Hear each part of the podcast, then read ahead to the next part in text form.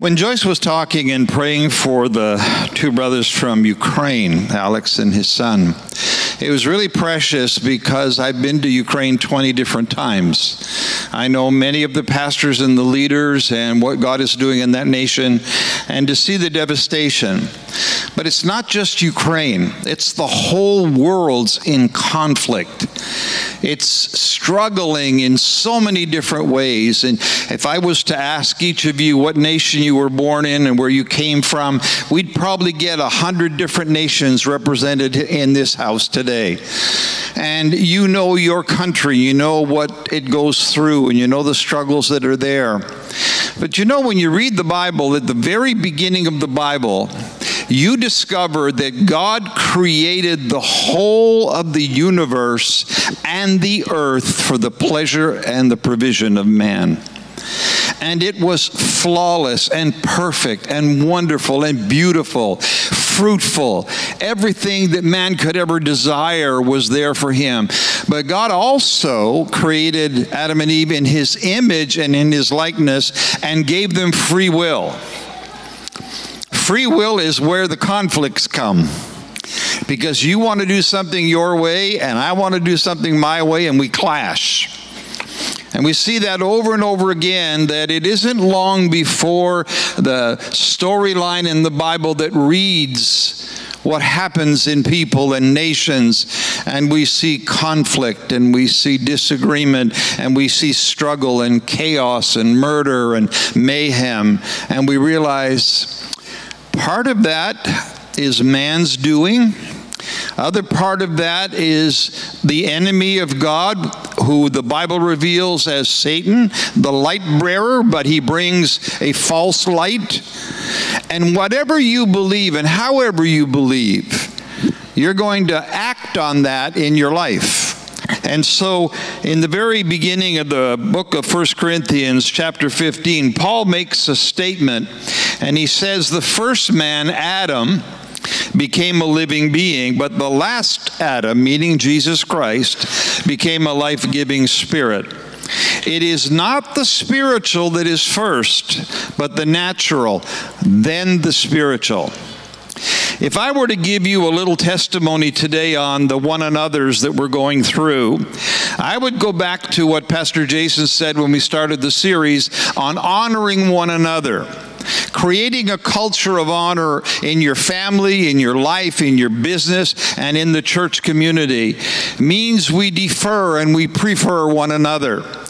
Then Lori talked about stopping to pass judgment on people.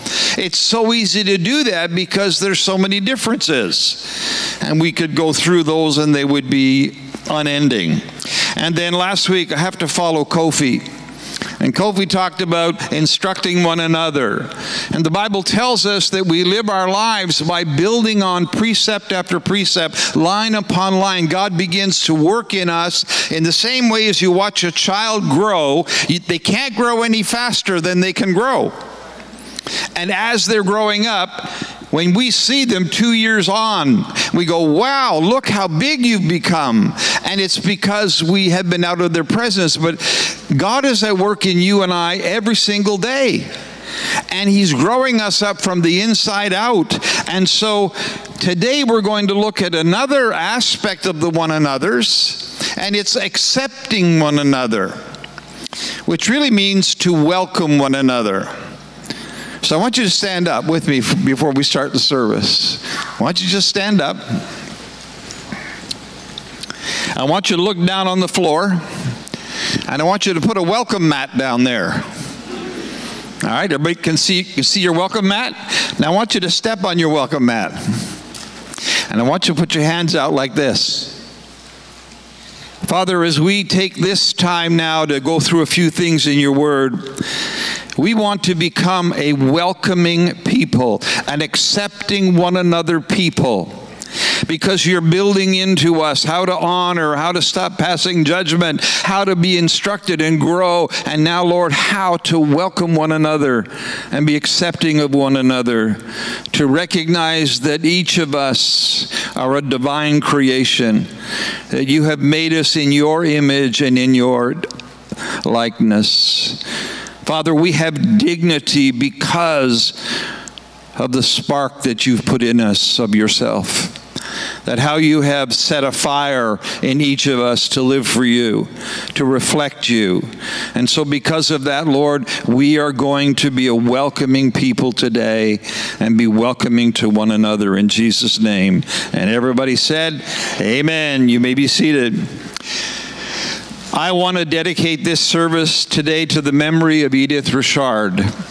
Her and her husband, Jacques, and family were part of Life Center over the years, and she went to be with the Lord um, a week ago, and we had her funeral this week. And I want you to know that when you pastor, uh, you see a lot of people come through the life of the church, and you see those that have been here almost since the beginning, and now that generation is starting to take their turn of closing their eyes on this side and opening them in heaven on the other side.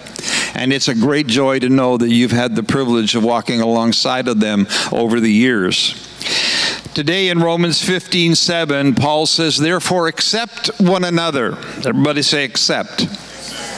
As Christ has accepted you for the glory of God.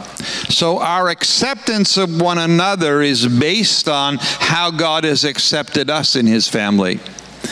When you and I begin to understand that there are natural things that go on in everyday life.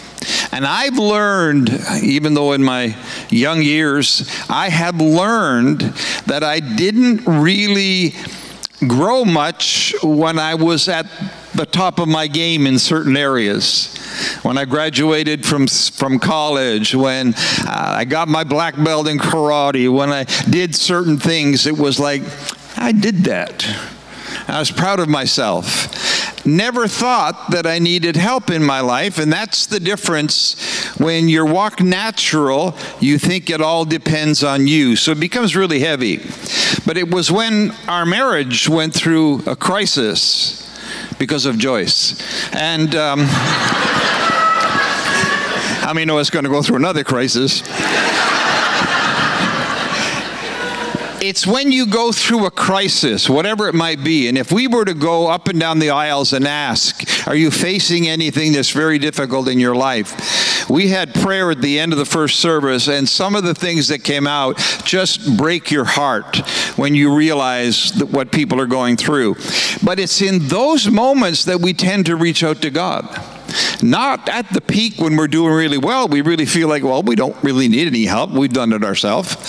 But it's when things come unraveled and you face trials and circumstances and tragedies in your life, and you find yourself just crying out, God, where are you in the midst of all of this? And you find out that no matter what you've gone through, He's accepting and welcoming and He's there to answer the cry of your heart.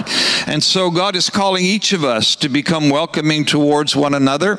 Why? Because He's building up the body of Christ in every community.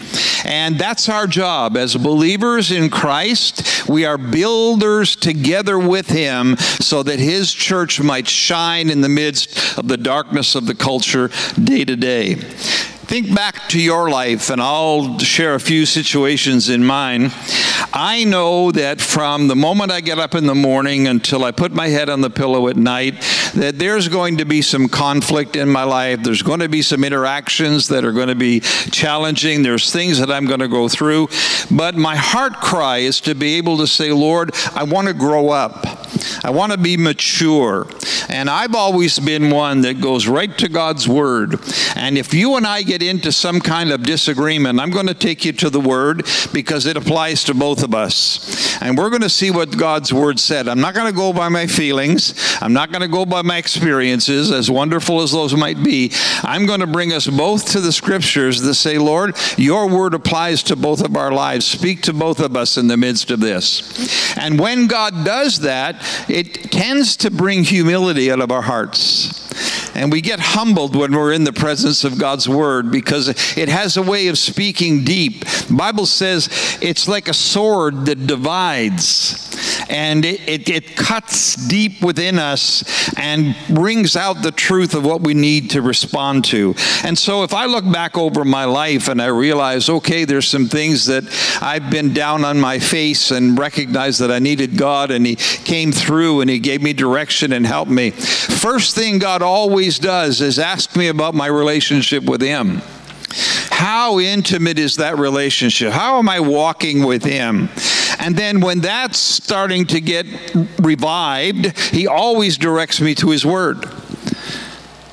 Think about why he left his word for us so that we would know how he has interacted with men and women through the centuries and the fruit of that as we begin to watch the journeys of people's lives. In fact, today you're going to get homework when you leave here today.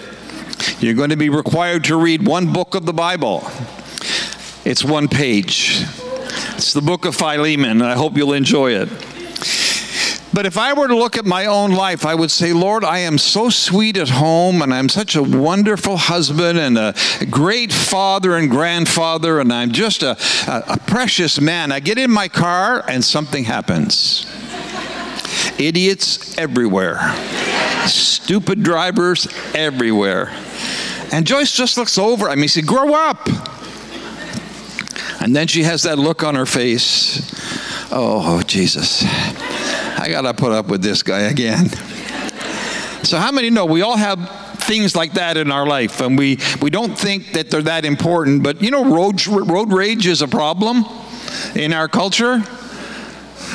Thank God Jesus is here. How have you how many of you ride the LRT? We're not saying anything. it just will bring things out of us.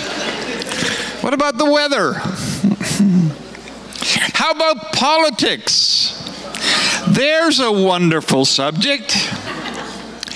The moment you want to curse your government, God says, well, obviously you haven't read my word. And so you go into Romans 13 and you realize that government is established by God for good, and we're called to pray for those in authority over us. All of a sudden we realize, boy, that's different than a picket sign.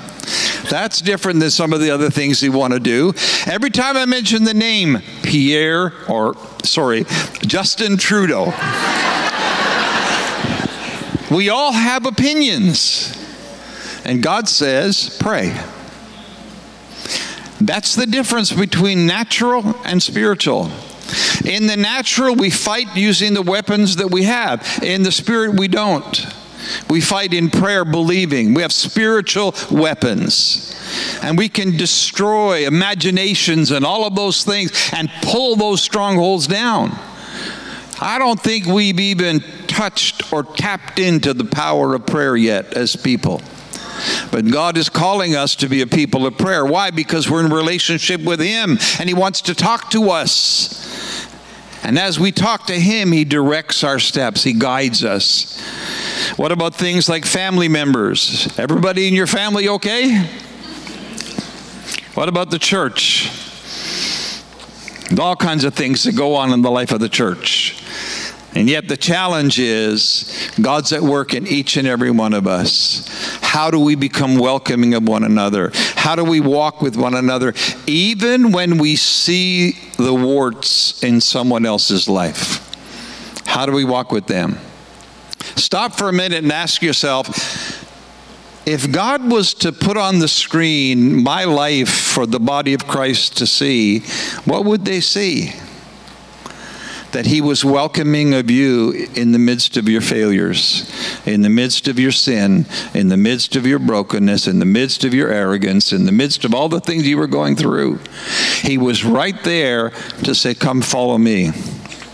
And as we follow him, he changes us from faith to faith, from strength to strength, from glory to glory. And he starts conforming us to the image of his son. And like the little child that I mentioned a moment ago, we don't really see the changes, but someone sees us two to three years after we've been walking with Jesus and they go, Boy, you're not even the same person anymore. And everything inside of you goes, Yes. it's working. If I were to ask you, how did your family communicate with one another when you were growing up? Uh, was your home loud or was your home quiet? You know, some cultures, it's very loud in the house, and other cultures are very quiet. Were your problems discussed or were they stuffed? What about discipline, schedules, meals, devotions, chores? How did your mom dress you when you went out? Joyce used to dress Jason in a suit when he went to the park to play in the sand.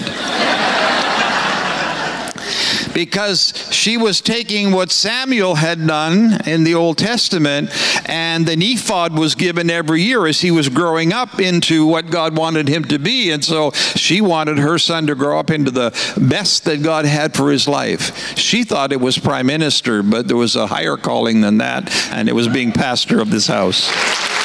Amen. My parents had a very strong worth ethic and raised us with respect for others and to live a moral and a productive life. My mom's advice to me was Son, I want you to always know that I love you. But if you break the law or do something stupid and get arrested, know that I love you, but you alone are responsible for the consequences, and I'm not bailing you out. Are we clear? Yeah, mom. How many know just by her saying that, when I was out doing dumb things as a teenager, I always remembered nobody's coming for me, but they love me. They really care about me, but they're not coming for me. I'm on my own. My dad, who'd been an orderly at the Perley Hospital for 40 years, saw the ravages in the lives of the veterans through alcohol, and it wasn't a spiritual thing. He just said, Son, don't abuse alcohol. And I look back on that, and when I was in my late teens, out with my friends, drinking and doing crazy stuff, um, I came home and he said, Come with me, we have to go to the St. Vincent Hospital. And I was sort of loopy and I didn't know why. And he said, My mother's dying and I want you to come and be with me. That was one of the most disappointing moments of my heart and my life that here's my dad instructing me on good things to do, and I'm abusing that and pushing him away. And when he did me, needed me the most, I was almost not available to him. So you look back on certain things and you realize, wow, free choice is a big responsibility because where your life is going is based on the choices you've made with your life. And it's based on those things that have been inputted into your heart and life in your family, amongst your friends, at school, through the media, wherever. You're a combination of a lot of things that have gone on. When Joyce was leading us in prayer for Ukraine, and you realize what one leader can do to bring death and destruction to the lives of so many people. It's just, it breaks your heart to see it. That's not how God intended for us to live as people on the earth. He wanted us to live and reflect His honor and His glory, but we can't do that unless Christ is in our hearts and lives. And that's where we come to a place of humility.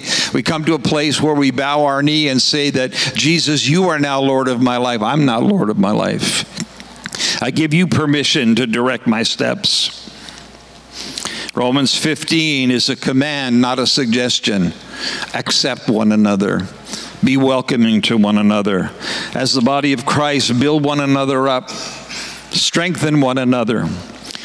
You hear it, Pastor Jason praying at the end of a service when people come forward and ask for prayer, and you'll, he'll say something like this Father, thank you for accepting me just as I am and you think about just as you were when you came to Christ, and you think of all that stuff that was going on in your life, and He accepted and welcomed you.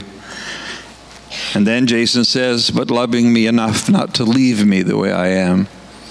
In other words, we're going to deal with some of the stuff in your life one step at a time.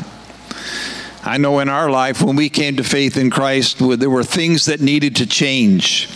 And there were other people who thought that the certain things that they saw in our lives needed to change right now. But how many know God has a way of getting to the things? we had I had a friend that used to love to put tracts everywhere he went. And when he came over to my house to meet with Joyce and I, and we were not serving Christ together yet, I was, but Joyce wasn't. And I said to him at the door, Put your tracts away. Don't you dare leave one tract anywhere in this house. Because I want Joyce to see Jesus at work in me, not on a piece of paper. I want her to realize I really have changed. I'm not lying to her, I'm not deceiving her. That I am now serving Jesus and my life is changing. And he was kind of terrified at that. But he put them aside.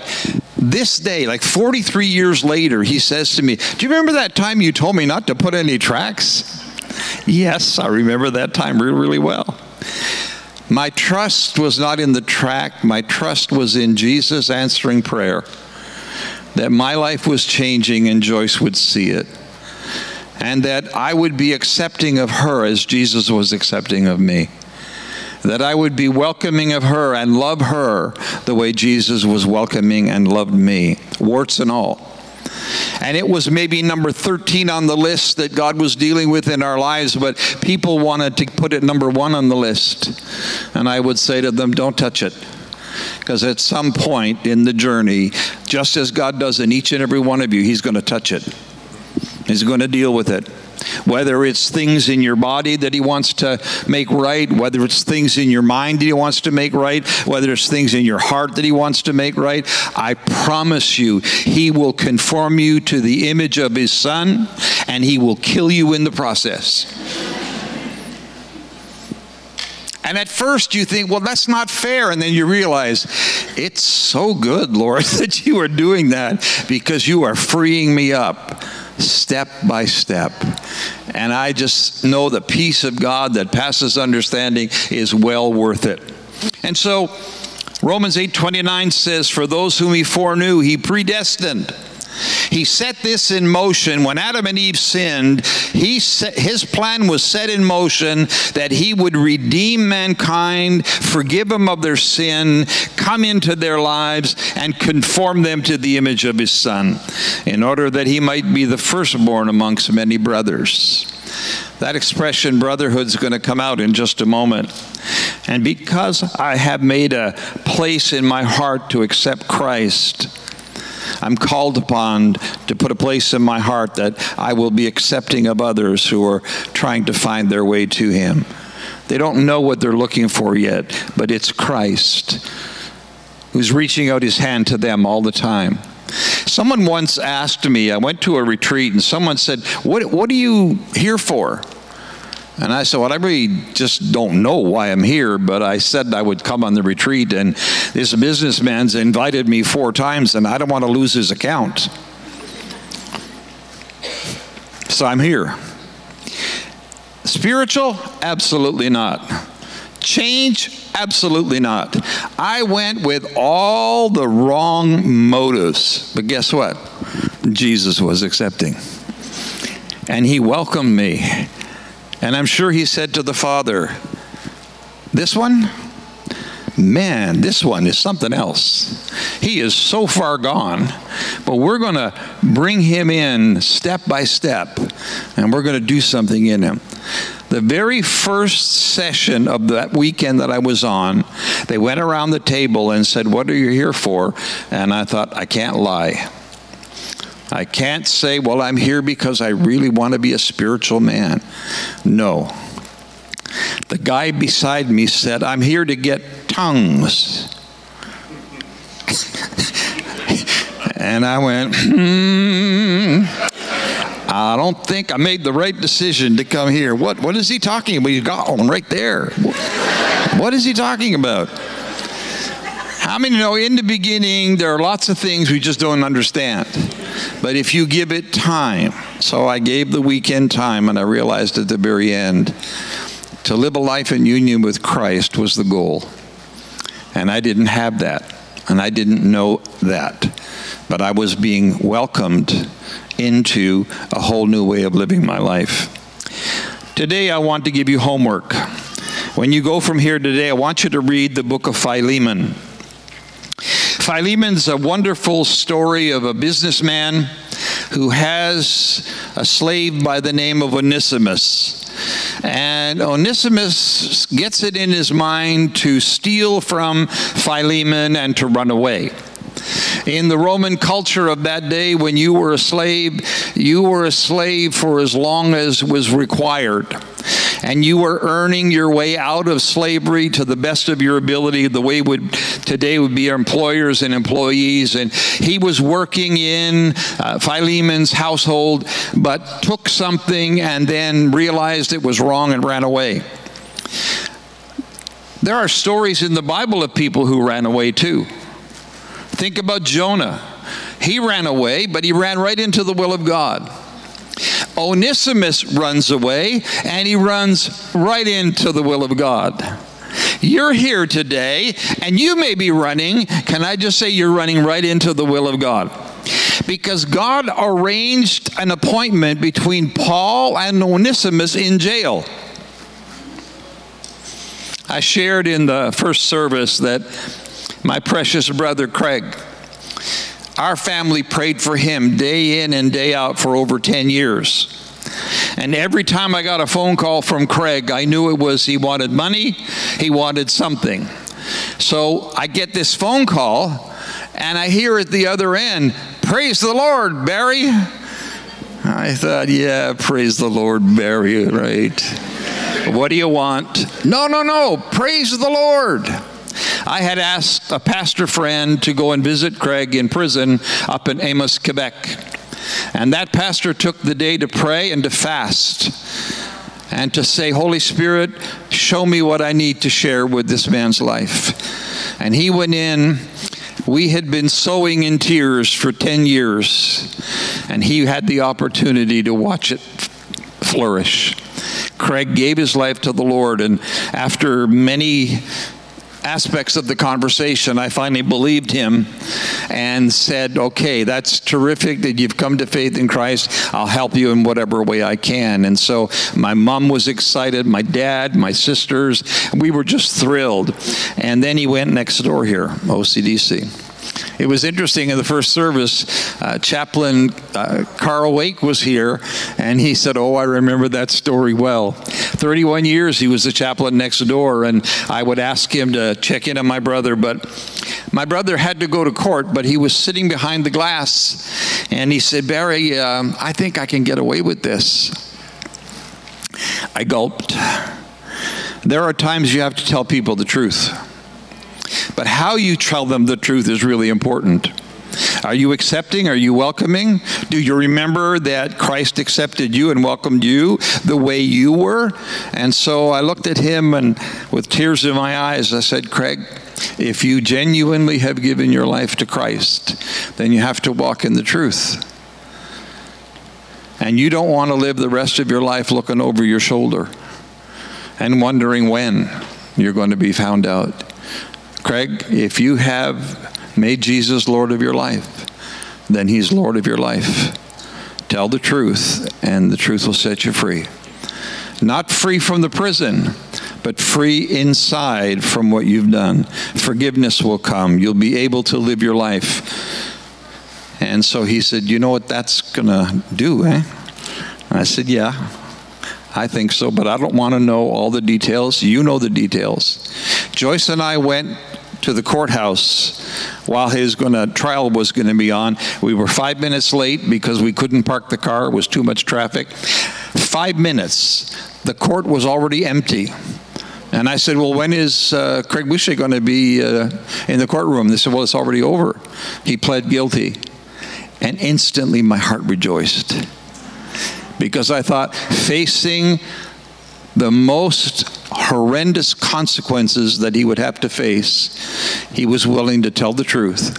And God not only allowed him to go to prison, he had a ministry in prison for over 10 years, was able to lead many people to Christ. I just want you to know God's best for you is always received when we are welcomed and accepted and not condemned, but He wants to do work in us. So, Philemon and Onesimus are in a similar situation. Onesimus has done something wrong. He could go to jail. I mean, his life could even be taken from him. But Paul makes a plea to his friend Philemon that he led to the Lord years ago. And he says to Philemon, Just as I have accepted you and Christ has accepted you, you need to accept Onesimus, not as a slave anymore, but as your brother in Christ. And whatever he owes you, I'll pay that.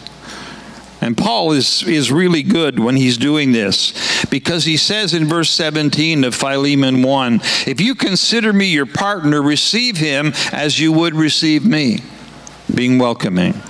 If he's wronged you at all or owes you anything, charge that to my account. Think of all the things you and I have done wrong, and it's charged to the account of Jesus. And it's paid in full. No wonder it's a great salvation we enjoy.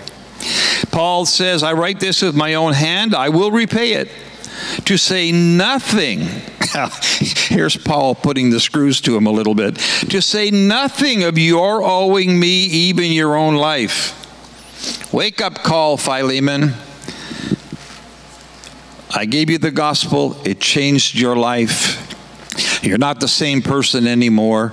Onesimus now has also received the gospel. He's not the same anymore. He's your brother in Christ now. So he says, I want some benefit from you in the Lord. Refresh my heart in Christ. Paul is reminding Philemon of his past and that God was accepting of him. Please be accepting of Onesimus. Accepting one another is treating them with dignity. Every person needs dignity in their life. Why? Because they're created in the image and likeness of God. Many of you know Pastor Terry that was at Canada. He is now an Ottawa police officer.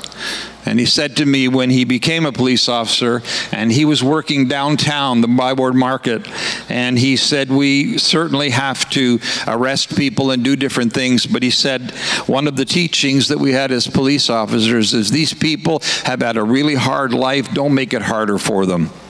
Treat them with respect, treat them with dignity. That's here in our city.